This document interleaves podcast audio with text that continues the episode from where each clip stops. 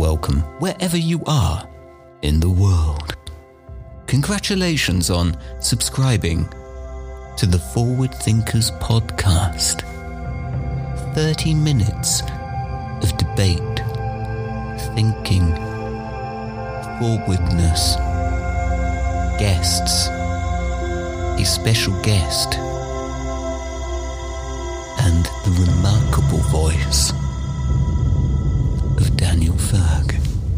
Enjoy.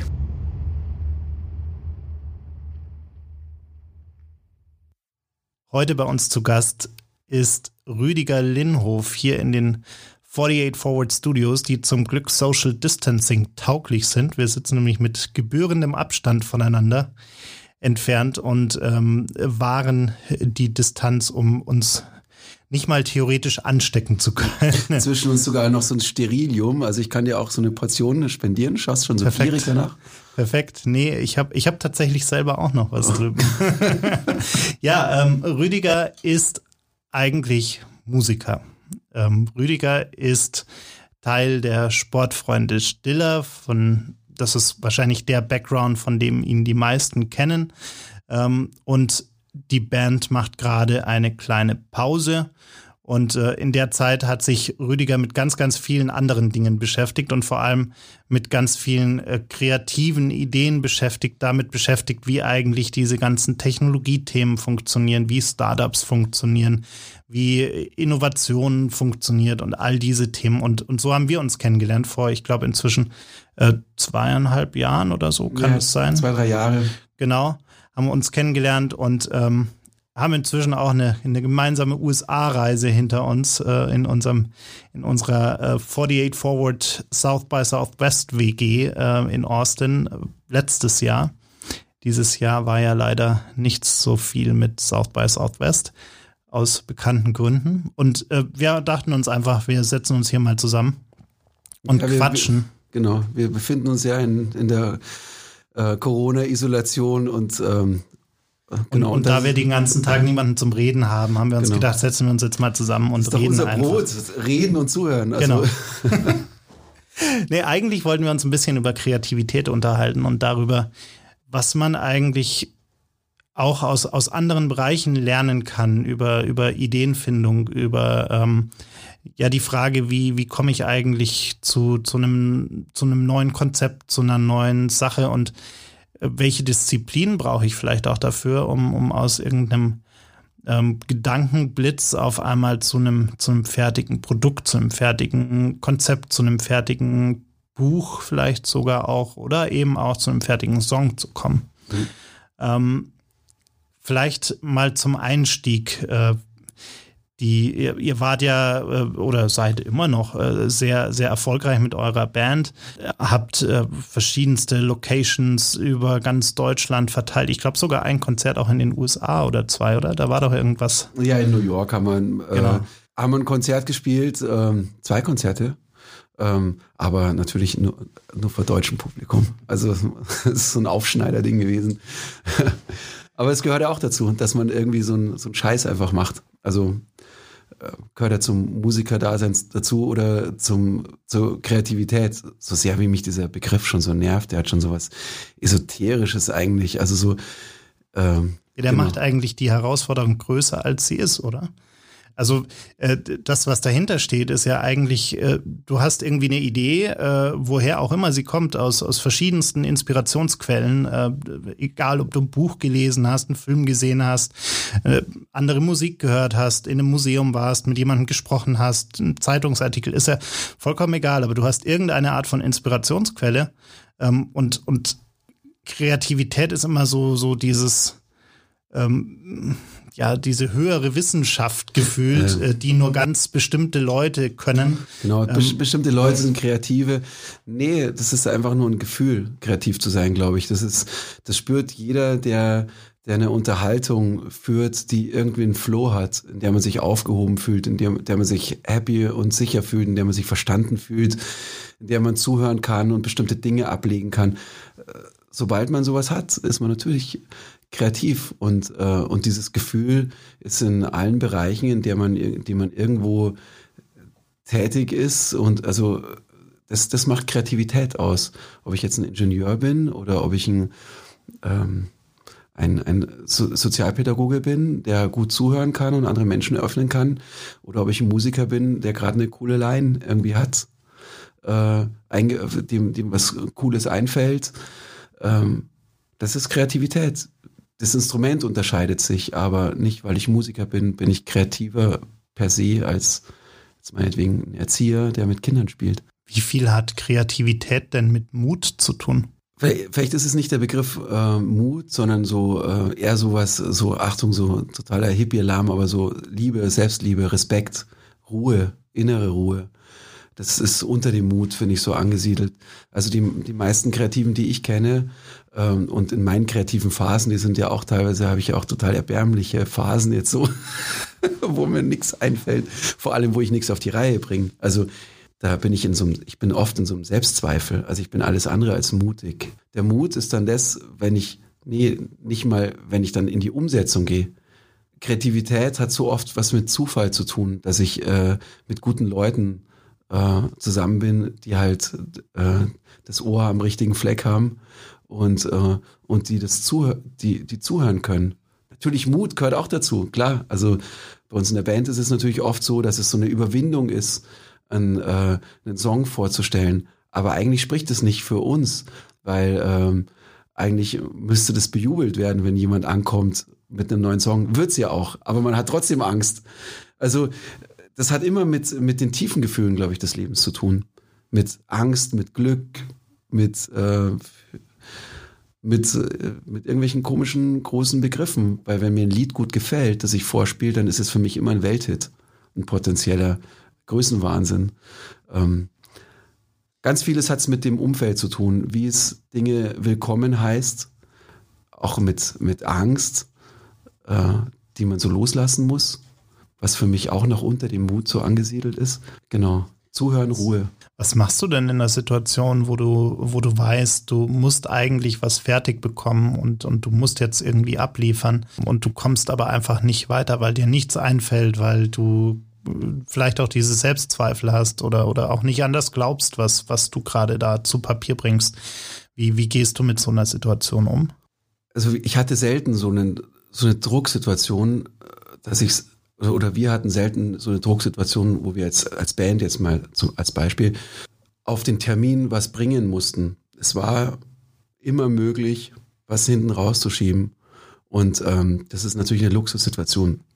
Wir waren zu viert, also mit unserem Manager, dem Marc, waren wir immer sehr selbstbestimmt. Aber es gibt diese, ähm, es gibt natürlich den eigenen Anspruch und da merke ich, wenn ich jetzt keinen Zugang habe, dann hängt irgendwo was anderes in mir. Dann habe ich irgendwie so einen komischen Mindfuck äh, rumhängen, da habe ich irgendwas Ungeklärtes. Bei mir ist es einfach so, was ganz, ich muss dann was ganz was anderes machen.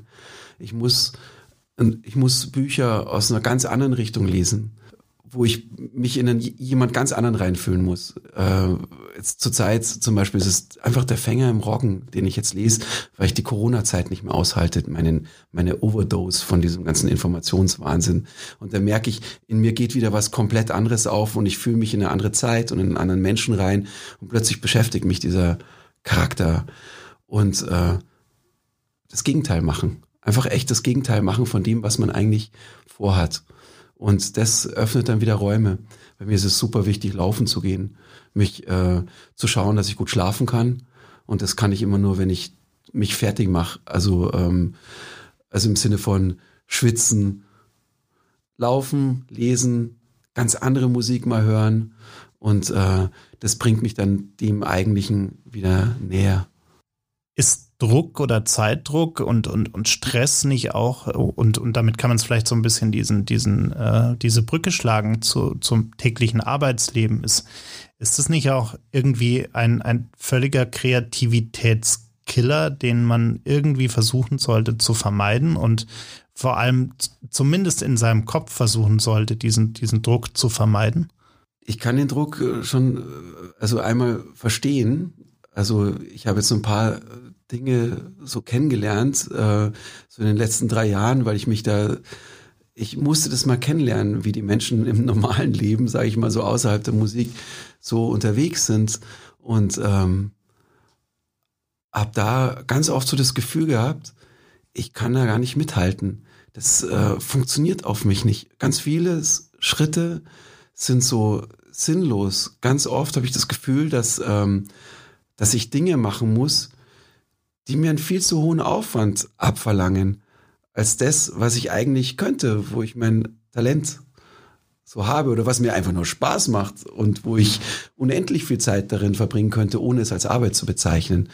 Und da glaube ich, dass die Leute ganz oft dazu gezwungen sind, durch, durch ihre, äh, durch ihr Jobprofil äh, Dinge zu machen, dass ihnen halt einfach keinen Spaß macht und, äh, und das lenkt sie ab und das, das reibt an ihnen, das verletzt sie und das schickt sie in irgendwelche anderen Themen, die dann letztlich für mich unproduktiv werden. Also das ist aber nur natürlich nur meine Meinung. Also äh, ähm, klar, es ist meine Meinung, weil ich bin ja der Rutti.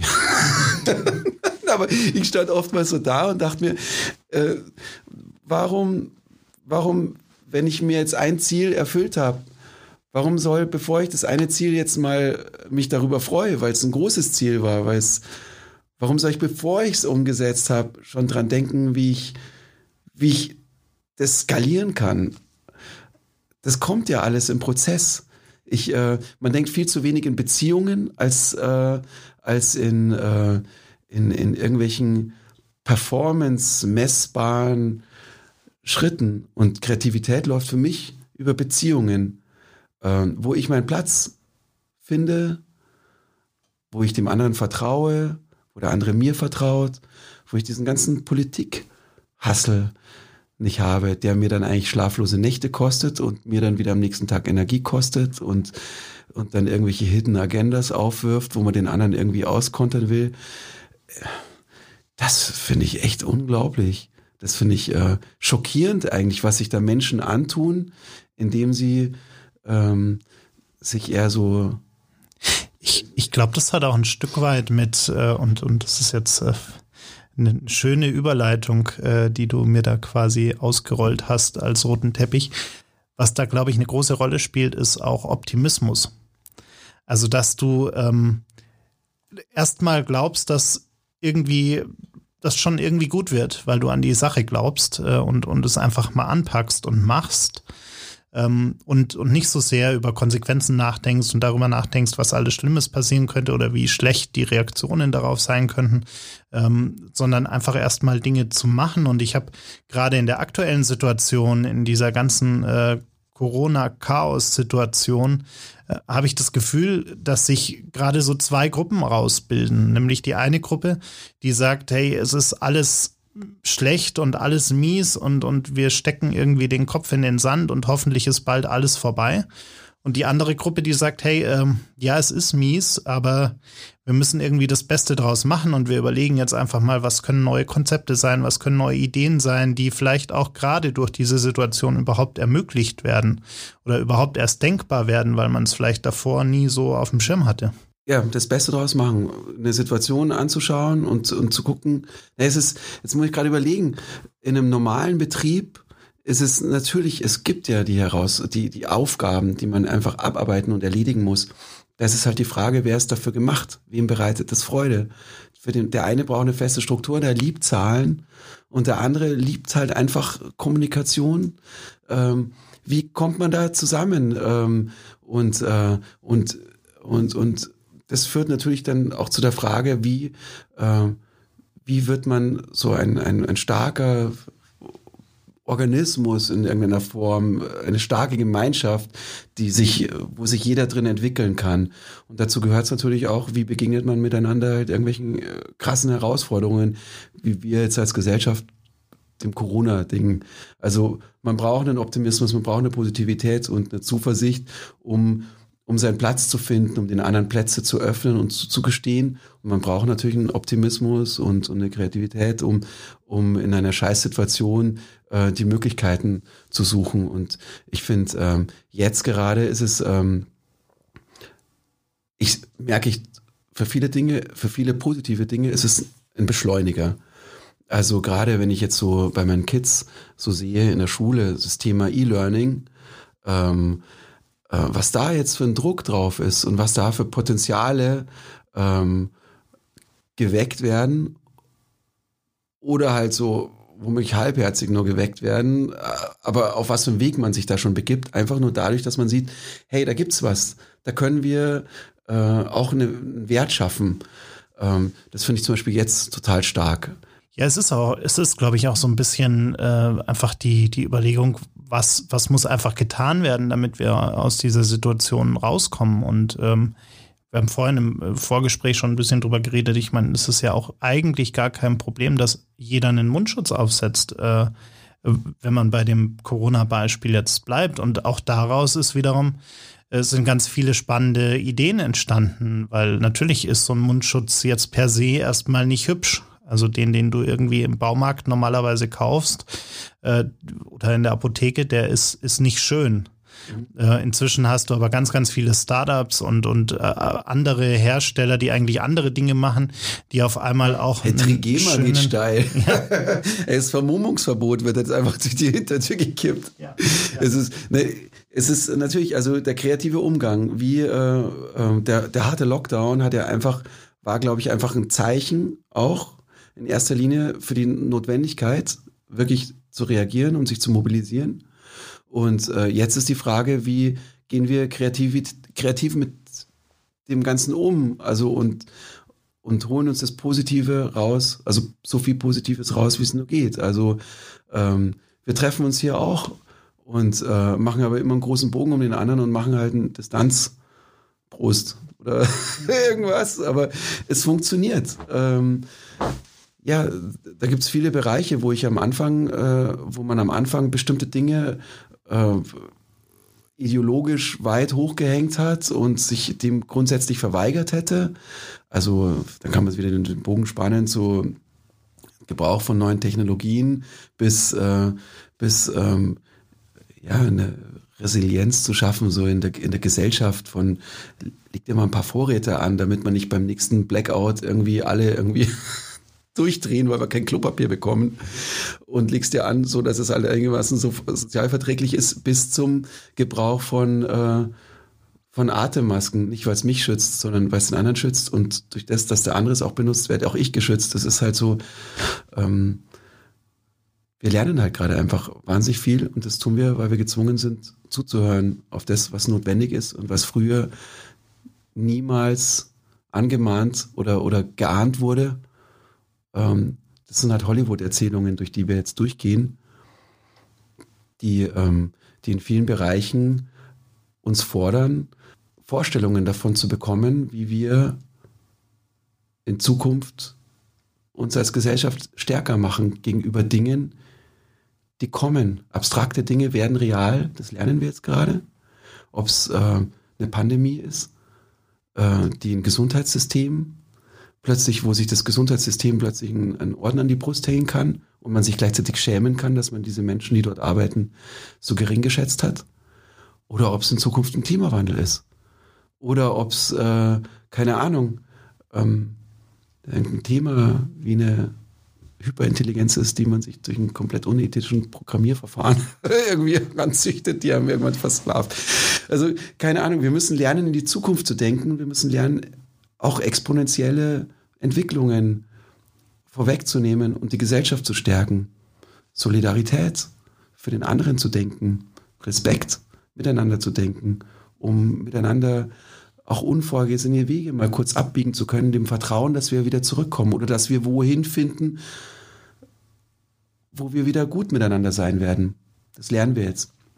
Vorhin hast du schon mal kurz das Bildungsthema angesprochen ähm, und, und, und, wir haben auch im Vorgespräch schon mal ein bisschen drüber geredet.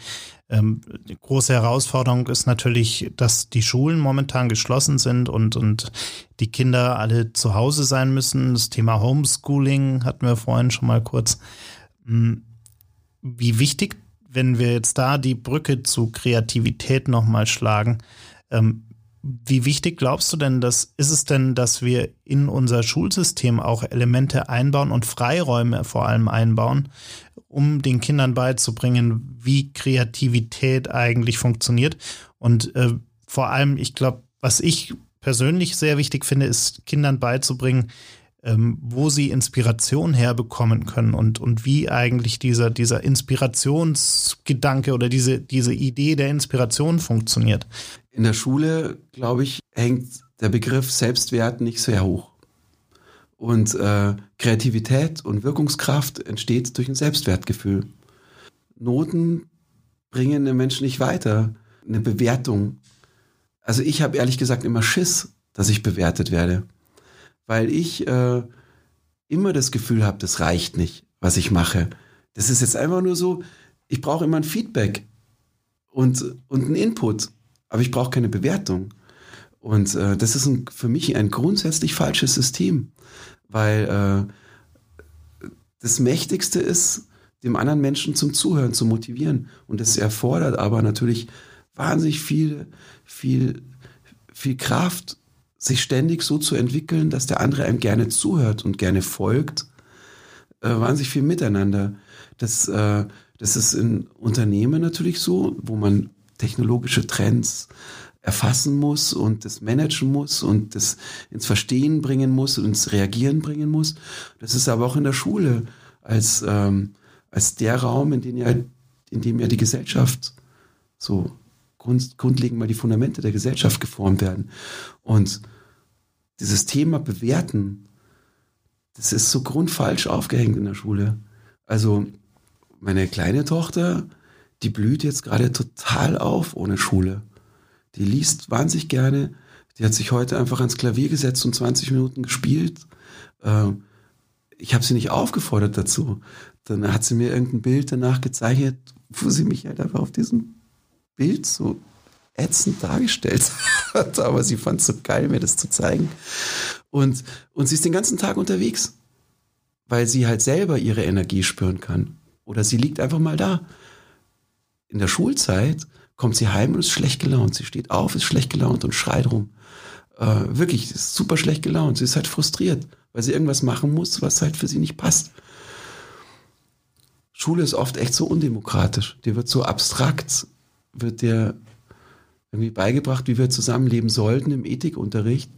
Aber die Form, in der es dir beigebracht wird, hat nichts damit zu tun, mit dem, was man da eigentlich lernt. Wie, wie siehst du denn Musikunterricht in der Schule in dem Kontext? Weil ich habe, also ich kann mich noch sehr schmerzhaft daran erinnern, wie ich in der, ich glaube, fünften, sechsten Klasse Blockflöte lernen musste. Und es war für mich die Hölle. Also das war für mich so, so, also ich fand den Klang von diesem Instrument schon mal ganz schrecklich.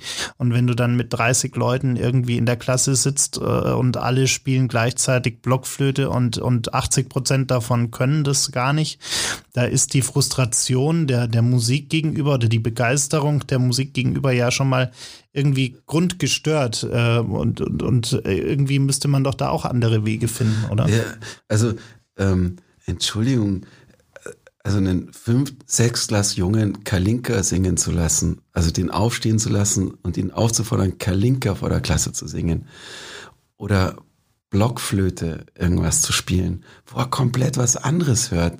So, ich habe halt in der fünften, sechsten Klasse Beastie Boys gehört und sollte so einen Scheiß machen und war aber verliebt in eine Lady, die in meiner Klasse war. Äh, das kann ich nicht machen. Das ist nicht Musik. Das ist, äh, das ist einfach, ähm, das holt es nicht raus aus mir, was Musik ist. Äh, Musik ist so ein Fluss von Dingen, die, die so strömen. Musik lerne ich durchs Zuhören, durchs Zuschauen, durchs, ähm, durchs, durchs Nacheifern, wie's Tanzen. Also ich bin kein Tänzer, aber ich, äh, wenn ich jemanden zusehe, der halt tanzen kann, spüre ich, spüre ich's. Ähm, und dann werde ich motiviert, das vielleicht dann doch irgendwann mal mich mit sowas zu beschäftigen. Es wird wahrscheinlich noch lange dauern. Aber das ist was, was in mir was öffnet. Und, und das ist auch ein Bereich in der Schule, der öffnet in mir nichts. Ähm, das Thema zum Beispiel Mathematik. Ich, äh, ich mache jetzt ein Computer, ich spiele spiel mit meinem äh, Sohn Kerbal Space Program.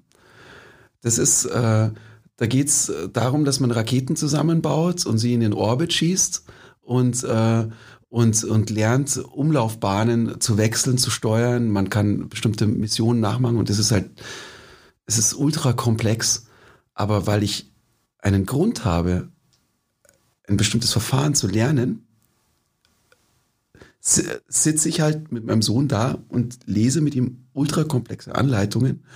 Äh, und der Typ, der so unkonzentriert bei manchen Sachen ist, ist hyperfokussiert darauf, weil er diese verdammte Rakete an den Start bringen will. Das ist alles eine Frage von Motivation.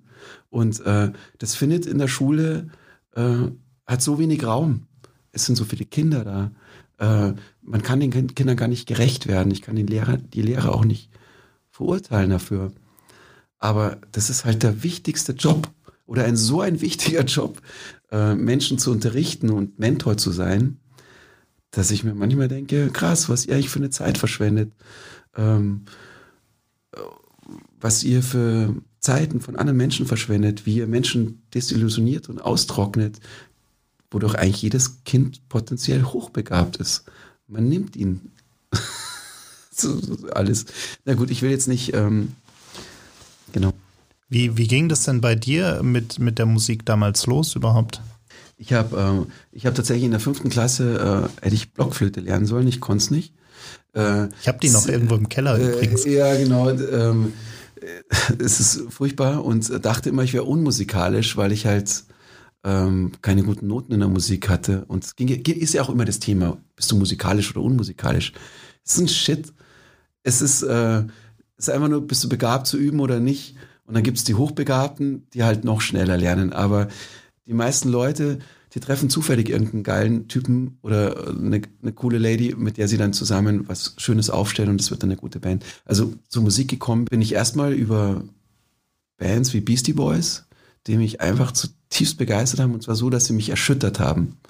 So, so ein Song wie No Sleep to Brooklyn, ähm, das war einfach so ein Gefühl, das war so innerlich, ist, also ich weiß es nicht. Das ist, man kann es nicht mit einem Jahreszeitenbegriff beschreiben. Das ist vielleicht der Begriff des absolut entgrenzten Verliebtseins. Man kann es immer nur immer wieder hören. Und das ist eine Gewalt einfach, eine Wucht, eine Gewalt, eine freudige Gewalt, die über ihm herfällt. Und äh, und auch da konnte ich noch nicht annehmen, dass ich jemals was machen könnte. Ich habe es mir einfach nicht zugetraut. Und ähm, irgendwann bei The Who habe ich äh, kam ich auf The Who und habe ähm, immer wieder dem Schlagzeuger in dem in dem Video The Kids Are Alright, das ist ihr, äh, das ist eine The Who Doku, ähm, wo ich lustigerweise irgendwann gehört habe, dass der Beastie Boys Bassist äh, dieses selbe Video als sein absolutes Lieblingsvideo so angesehen hatte und äh, und das habe ich mir, weiß nicht, hundertmal angesehen. Und dann war es mir klar, ich muss Schlagzeug lernen. Aber es ging nicht. Ich habe in einer Mietswohnung gewohnt und und ähm, und habe dann irgendwann habe ich mir einfach einen Bass bei einem Freund beim ich bin rausgegangen äh, aus seiner Wohnung sollte heimgehen und dann hing hinter seiner Tür ein Bass und dann habe ich ihn gefragt so Flo brauchst du den Bass? Und äh, es ist nicht unser unser Flo unser Schlagzeuger. Und einfach nur Zufall. Ich habe ihn einfach zur richtigen Zeit die richtige Frage gestellt. Und er hat gesagt ja klar nimm ihn mit. Und dann habe ich ihn mitgenommen und habe mir, hat er mir noch Peter Burschs getan, was Schule mitgegeben. und dann habe ich mich einfach hingesetzt und mir gesagt, okay, gut, jetzt übst du es einfach mal. Und, ähm, und dann kam irgendwas in Gang. Ich war dann irgendwie offen für Leute, die auch Musik machen. Habe ihm gesagt, ich spiele Bass, wie schaut's aus? Hast du mal Bock, dass wir mal proben? Habe mich eingeschissen vor den Proben, habe versagt, dann lief es aber mal cool. Und weißt du, so, sucht man sich dann so seinen Weg. Und ähm, aber bis Sportfreunde war es dann ein super weiter Weg.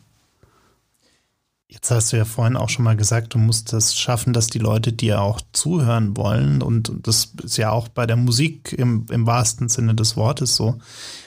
Wie, wie wichtig ist denn wirklich dieser, also Musik ist ja auch sehr viel Emotion und sehr viel, viel Leidenschaft und, und wie wichtig ist dann auch diese, diese Verbindung zu den Leuten, die zuhören, tatsächlich aufzubauen und, und da auch wirklich nicht nur, also was, was ich gerade so im Kopf habe, ich hatte mal ein ganz, äh, vor zwei Jahren ein ganz schlimmes Konzerterlebnis, was auch daran lag, dass ich einen schrecklichen Jetlag hatte.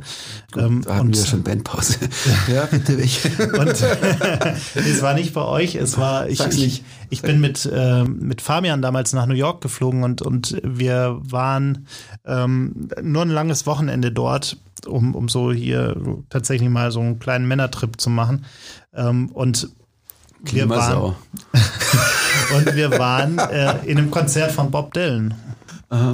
Und das war so skurril, und das war auch das erste Mal in meinem Leben, dass ich in einem Konzert regelmäßig eingenickt bin, mhm. weil ich wirklich zum einen so einen schlimmen Jetlag hatte, aber zum anderen überhaupt kein Gefühl hatte, dass der in irgendeiner Art und Weise irgendeine Verbindung zu seinem Publikum aufgebaut hat. Also der hat weder am Anfang Hallo gesagt, noch am Ende Tschüss oder Danke. Äh, der hat überhaupt keine Interaktion mit dem, mit dem Publikum gehabt, sondern stand einfach nur auf der Bühne und hat da sein Ding gemacht.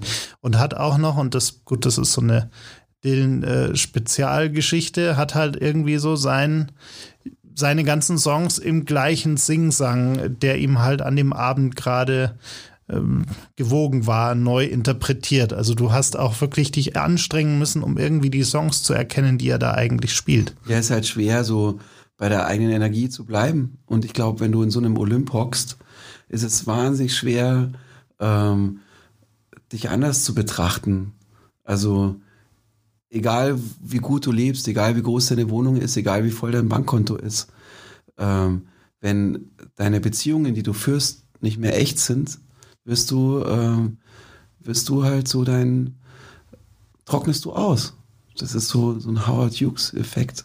Du bist einfach nicht glücklicher, je mehr du Geld hast. Du wirst nicht kreativer, je berühmter du bist. Ähm, nee, oftmals wird es steriler. Ähm, das ist ja auch so bei, bei vielen Chefs so oder, oder Managern so, die werden dann zu Unberührbaren und versinken in so einer so Pseudo-Kommunikation, Folienkommunikation in, in einem, in einem ähm, politischen Miteinander, wo es nur um irgendwas geht. Und bei so einem Künstler ist es halt eine riesen Herausforderung, sich immer wieder raus aus diesem Leben zu begeben. Paul McCartney habe ich Geschichten gelesen, dass ihn irgendwelche Leute beim Zelten irgendwo getroffen hätten. Ähm, also ähm, von Mick Jagger habe ich gehört, also ich äh, kannte, ich habe mal ein paar Tage mit einem Pianisten zusammen äh, Musik machen dürfen, der mit, mit Mick Jagger schon eine Platte produziert hat. Und das ist ein Typ, der geht einfach inkognito auf Konzerte und wenn ihm das gefällt, klopft er halt einfach an der Backstage-Tür an. Ähm, und, und hat ihn da gefragt, ob er Bock hat, mit ihm Sound zu machen. Ähm, und so ist die, die Frage halt, ähm, ähm, war ich mir meine Wurzeln? So das Warum mache ich Musik? Ähm, warum wollte ich dieses, diesen und jenen Beruf ergreifen? Ich hoffe, dass immer mehr Leute Berufe ergreifen wollen, weil sie darin für sich persönlich eine Connection in der Entscheidung finden. Und ähm, ja, ich kenne es auch. Ich habe auch teilweise so die, diese Verbindung verloren, so für, zu mir und dann natürlich dann auch so zum Publikum. Und es ist ein furchtbarer Zustand, weil, weil es ist irgendwas Schwelen, so was Komisches, es zehrt einen aus und äh, es ist so was Schmerzhaftes, da oben zu stehen und nicht zu wissen, warum. Und äh, man ist aber so, ähm, man steht so, man steht halt an dem denkwürdig, an dem denkbar falschesten Platz für so ein Gefühl. Und da kann man natürlich nicht kreativ sein. Man kann seine Ideen nicht feiern. Und ähm, die Leute können einem natürlich auch nicht feiern, weil das spürt man total. Ob jemand brennt oder halt nicht. Das spürt ja jeder bis in die letzte Reihe. Aber er kann halt nicht mehr anders. Und ich wollte jetzt nicht über Bob Dylan reden, weil ich finde den einfach Wahnsinn. Klar. Ähm, was er eben früher gemacht hat. Also hat Kreativität auch so ein bisschen was mit Demut und, und Bodenhaftung zu tun, dass der, dass der Kopf einfach auch, auch frei bleibt und, und äh, auch mal verrückte Ideen spinnen kann und man nicht immer nur in diesem also mit Erfolg kommt ja auch oft dieser Leistungsdruck, dieses ich muss jetzt auf dem Level bleiben, ich muss das abliefern und ich muss, muss, muss, muss, muss. Also je mehr Erfolg, desto mehr muss. Ähm, und, und irgendwie muss ich mir aber gleichzeitig auch diese, diese Bodenhaftung und, und diese Demut irgendwie diese Wurzeln äh, bewahren, um, um irgendwie neue Ideen zu spinnen, oder? Ja, der Erfolg schlägt halt einfach ein in diesem Leben dann. Jetzt als, also als Musiker jetzt bei mir in dieser Zeit damals, als es bei uns so abgegangen ist, aber es ist ja auch schon so lange her und wir hatten ja zum Glück so viel Zeit, damit umgehen zu lernen. Das ist ja auch einfach ein Privileg. Ähm, ähm, das gehört total, also Demut klein machen dazu. Es gehört aber auch groß machen dazu. Es gehört halt einfach so dieser ganze Wechsel dazu, sich verändern zu dürfen, mal so zu sein, mal so zu sein, ähm, ähm, sich nicht festlegen zu lassen, wer man ist, sondern so, zu spüren, was man jetzt braucht und was angemessen ist und was sich gehört und ähm, so irgendwie, also im Sinne von ähm, ähm, ja, so Begriffe wie Respekt, Zuhören, aber es, es sind so große Begriffe. Nee, freu dich einfach, wenn du Erfolg hast. Aber mach dich nicht wichtig. Äh, und, und weil alles andere zieht man ja nur zu sich ran, um noch mehr Erfolg zu spüren. Das ist halt so, so ein Drogenfaktor.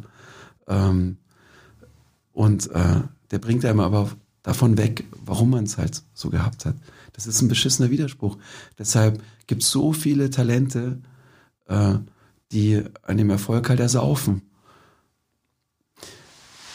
Und ich möchte jetzt nicht uns als Band in so ein Ding reinstecken. Das sind einfach vielleicht so freie Gedanken und natürlich habe ich sowas auch erlebt und wir waren nie in so einer Liga. Äh, aber ich habe das schon mitbekommen, ähm, was das mit mir teilweise gemacht hat, dass ich dass ich plötzlich Angst hatte, rauszugehen oder auf eine Party ging und gar nicht wusste, mich da, wie ich mich da verhalten sollte, weil mich alle anschauen und, und äh, soll ich jetzt nicht mehr auf eine Party gehen? Äh, es so halt, es verändert einen. Und wenn du ein Bob Dylan bist, kannst du nicht mehr auf eine Party gehen. Und äh, plötzlich hast du ein, ein Umfeld von Menschen, wo jeder seinen Job hat, wo jeder äh, äh, wobei Metallica, mit denen wir zusammen, also nicht zusammengespielt, auf einem Festival gespielt haben, die haben halt 100 Angestellte, 100 oder 120, ähm, die mit den mitreisen. Da gibt's den, denjenigen, der ihnen wirklich äh, einfach nur die Gaffer-Tapes von der Limousine bis zum Backstage-Raum, bis zur Bühne klebt. Und der hat ja auch seinen Job. Aber dieser Job, den er hat, der entfremdet sie ja wieder vom Leben. Die haben eine Effizienz auf Ebenen, die kein Mensch mehr nachvollziehen kann. Äh, du schnippst und dann kommt der Immobilienmakler an und du kannst dir halt einfach dein Haus kaufen und das ist jetzt nicht Metallica, das war eine andere Band und äh, suchst dir ein Haus raus, weil du jetzt gerade irgendwie so deinen Glückstrigger brauchst und du brauchst jetzt einfach irgendwas, äh, was was dem Geld irgendwie einen Sinn verleiht und verirrst, kaufst ein schönes Haus, aber es ist halt im falschen Bundesstaat. Stellst du eine Tourpause fest. War nicht Metallica, andere Band. Aber äh, und äh, so wirst du halt weggetragen von den Dingen, weil Menschen zwischen dir und die Dinge treten. Ich glaube auch, dass es, ähm, dass es so ein bisschen so ein, auf einer anderen Ebene in unserem Leben in vielen Bereichen so ist. Ganz viele Geschäftsmodelle entstehen daraus, dass man Leute dazwischen stellt, zwischen die Menschen. Und äh, man äh, lernt, man verliert es, Zeit miteinander zu verbringen, eine Gesprächspause zu überstehen, einfach mal dazustehen, zuzuschauen. Also das ist das oft gebrauchte Bild, in, in einer S-Bahn zu sitzen. Äh, für mich ist es so ein geiles Gefühl, ein Buch in der S-Bahn zu lesen. Ähm, da kommen Gespräche zustande, weil jemand was mit dir anfangen kann, weil jemand vielleicht ein Buch kennt und dich dann anspricht und, und du führst ein Gespräch und das Gespräch trage ich mit heim und, und daraus lerne ich wieder was. Vielleicht entsteht was dabei, ein Vers oder so. Und solche Dinge, die zwischen dir und, und dem Leben kommen, die bewegen dich dann wieder irgendwo hin, worüber du keine Kontrolle hast. Für mich hat Kreativität auch tatsächlich ganz viel und ich, ich glaube, es muss jeder so ein bisschen sein eigenes Rezept finden. in welchem Zustand, also ich meine es nicht irgendwie berauscht oder ähnliches, sondern in welcher Atmosphäre, in welchem Umfeld er die besten Ideen bekommt. Und für mich war das irgendwann wirklich so, dass ich gelernt habe, ähm, äh, also ich, ich, ich fotografiere ja relativ viel und ich habe irgendwann mal für mich gelernt, äh, dieses nachts alleine irgendwie durch eine Stadt zu laufen und am liebsten durch eine ganz andere. Mhm. Ähm, alleine durch eine Stadt zu laufen, auch gerne um drei Uhr morgens. Also wenn wirklich die Stadt schläft, also gut, momentan auch schon um neun Uhr abends, ähm, aber wirklich mitten in der Nacht loszulaufen mit einer Kamera und einem Stativ und auch mal diese Stille ertragen zu können und an einem Ort zu stehen, während die Kamera halt dreimal, irgendwie viermal die, das Bild macht und, und mit verschiedenen Belichtungszeiten und du halt wirklich mal für fünf oder zehn Minuten an einem Ort stehst und das um dich herum wahnsinnig bewusst wahrnimmst. Also das wirklich. Eine, das, äh, genau, also man spricht immer über so Kreativität. Eigentlich ist es eine Haltung, die Kreativität hervorbringt. Also du brauchst eine Haltung, um kreativ zu sein. Und die Haltung bringt dich dazu, nachts um drei durch eine Stadt zu gehen, weil du merkst, du spürst die Dinge anders. Und eine Haltung schafft, bringt es in dir hervor, dass du einfach mal dastehst und zuschaust und spürst, wie die Menschen an dir vorbeigehen oder irgendwas. Äh, ich glaube, es hat auch viel mit Geduld zu tun. Ähm, die wir ja so, genau. so schwer nur noch ertragen können.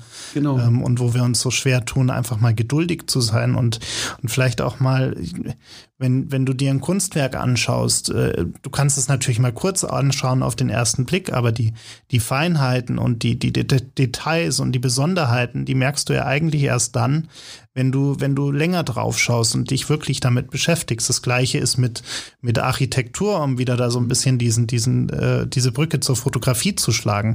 Wenn ich nachts irgendwie fünf Minuten, zehn Minuten vor einem Motiv stehe und mir ein Haus viel bewusster anschaue, dann merke ich, oh, in dem einen Fenster, das ist so und so, das andere ist vielleicht so beleuchtet, wie auch immer. Da gibt es vielleicht noch, äh, also es gibt so viele Dinge, die man dann erstmal bewusst wahrnimmt. Und das sind, glaube ich, diese Besonderheiten, diese Feinheiten, die am Ende des Tages auch Inspirationen sein können äh, und die den Kopf irgendwie, den Horizont erweitern, mhm. äh, um, um ganz andere Ideen spinnen zu können. Mhm. Genau. Das ist, das muss man aber dann halt mal einfach nur mal machen. Also so das, und das klingt so total bescheuert. Ich, also ich selber fühle mich in keinster Weise äh, zu, zu, zum Künstlertum geschaffen äh, und, und bin sie auch gar nicht. Ich habe einfach nur das Glück, da irgendwie aus irgendeinem Chaos, ähm, das ich mir halt gewünscht habe, dort zu landen. Und aus dem entsteht dann halt eine andere Form, wie ich Dinge betrachte. Aber ich glaube, äh, jeder Mensch kann eigentlich sich nachts mal in eine Straße begeben oder in Hugendubel und sich einfach nur mal hinsetzen und irgendein Buch aufschlagen. Das macht was mit einem. Also einfach mal eine Sache anders machen und dieses einfach mal, ah, das klingt so beschissen, ich fühle mich dann so ätzend, so predigermäßig, aber ähm, ähm, mir bedeutet das was, mich einfach äh, hinzusetzen und ähm, irgendwas anders zu machen und zu erkennen, dass ich es jetzt anders machen muss. Ähm, das genau. heißt, wir haben doch zum Abschluss eigentlich einen super Aufruf an die Leute, die uns bis hierhin immer noch zugehört haben. wir müssen, glaube ich, schneiden. ähm, dass doch mal jeder, gerade in dieser entschleunigten Zeit, in dieser, dieser verrückten Corona-Zeit, in der wir vielleicht auch mal Zeit haben, neue Dinge auszuprobieren, ähm, vielleicht kann uns ja jeder mal, der, der sich das angehört hat und Gedanken darüber macht, einfach mal schreiben, ähm, was denn sein Geheimrezept ist. Also wenn es bei mir vielleicht die Fotografie irgendwann mitten in der Nacht ist, bei dir ist es das Buch im Park oder im Wald, besser gesagt, um die Ecke. Ähm, einfach mal, vielleicht können die Leute uns einfach mal schreiben, was, was denn ihre, ihre Inspirationsquellen mhm. sind. Oder Methoden. Auf jeden Fall sich einfach mal, genau, das mal, mal zu, äh, mal zur Sprache zu bringen oder mal irgendwie zu erwähnen, genau. Ja. ja. Also in, insofern, ähm, ja, dann äh, machen wir Schluss oder was ist los? ja. Also vielleicht, äh, vielleicht, äh, genau, ich, äh, vielleicht nur ganz kurz zur Zeit jetzt. Ich ähm, fände es, ich finde die, die Zeit, so bei allem Schmerz, den da viele Leute empfinden, wenn sie da so eingeloggt sind. Und, ähm, und es ist wahrlich echt beschissen. Aber wir sehen jetzt gerade äh, diese ganze Maschine, die das Ganze ständig neu dreht, diesen ganzen Teig, die kann einfach mal anhalten und äh, einfach mal, äh, ich fände es schön, wenn wir uns darüber Gedanken machen, wie wollen wir anders weitermachen und was, äh, was äh, kann man, wenn man so einen riesigen Apparat und so eine riesige Wirtschaft einfach anhalten kann, mit so einem eigentlich irgendwo abstrakten Thema, ähm, was für eine Macht haben wir eigentlich? Wie können wir äh, Themen, die uns zutiefst bewegen, äh, in Zukunft voranbringen? So Krisensituationen haben ja immer dazu geführt, dass die Gesellschaft sich in irgendeiner Form weiterentwickelt hat. Zum Glück ist es kein Krieg oder irgendeine Scheiße. Wir haben jetzt auf eine existenzielle Weise reagiert. So, was, was nehmen wir daraus mit? Ist mir jetzt gerade noch eingefallen und jetzt nehme ich hier mein Sterilium und wasche mir nochmal die Hände. Und Ja. ich ähm, sag Servus. Ja, ich glaube ich glaube auch, es ist eine wahnsinnige Chance, ähm, so ein bisschen wieder die Relation zu finden, sich mal wieder so ein bisschen einzunorden in einen normaleren Zustand, in dem nicht immer alles, wie auch Steinmeier gesagt hat, schneller, größer, weiter werden muss, sondern wir vielleicht auch mal zufrieden sind mit dem, was wir haben. Äh, und, und Demut ist, glaube ich, etwas, was uns allen ganz gut tut. Demut und vor allem ein solidarisches Gesellschaftssystem. Und ich scheiße auf eure klingelnden Töpfe, wenn ihr nicht bereit seid, den Verkäufern mehr Geld zu zahlen. Und, Ja. den, und den Krankenschwestern und Brüdern. Genau. Danke dir. Und jetzt Bitte. schauen wir noch nebenan an die Studiobar. Mit Abstand. Jawohl. Natürlich. Danke. Bitte. Tschüss.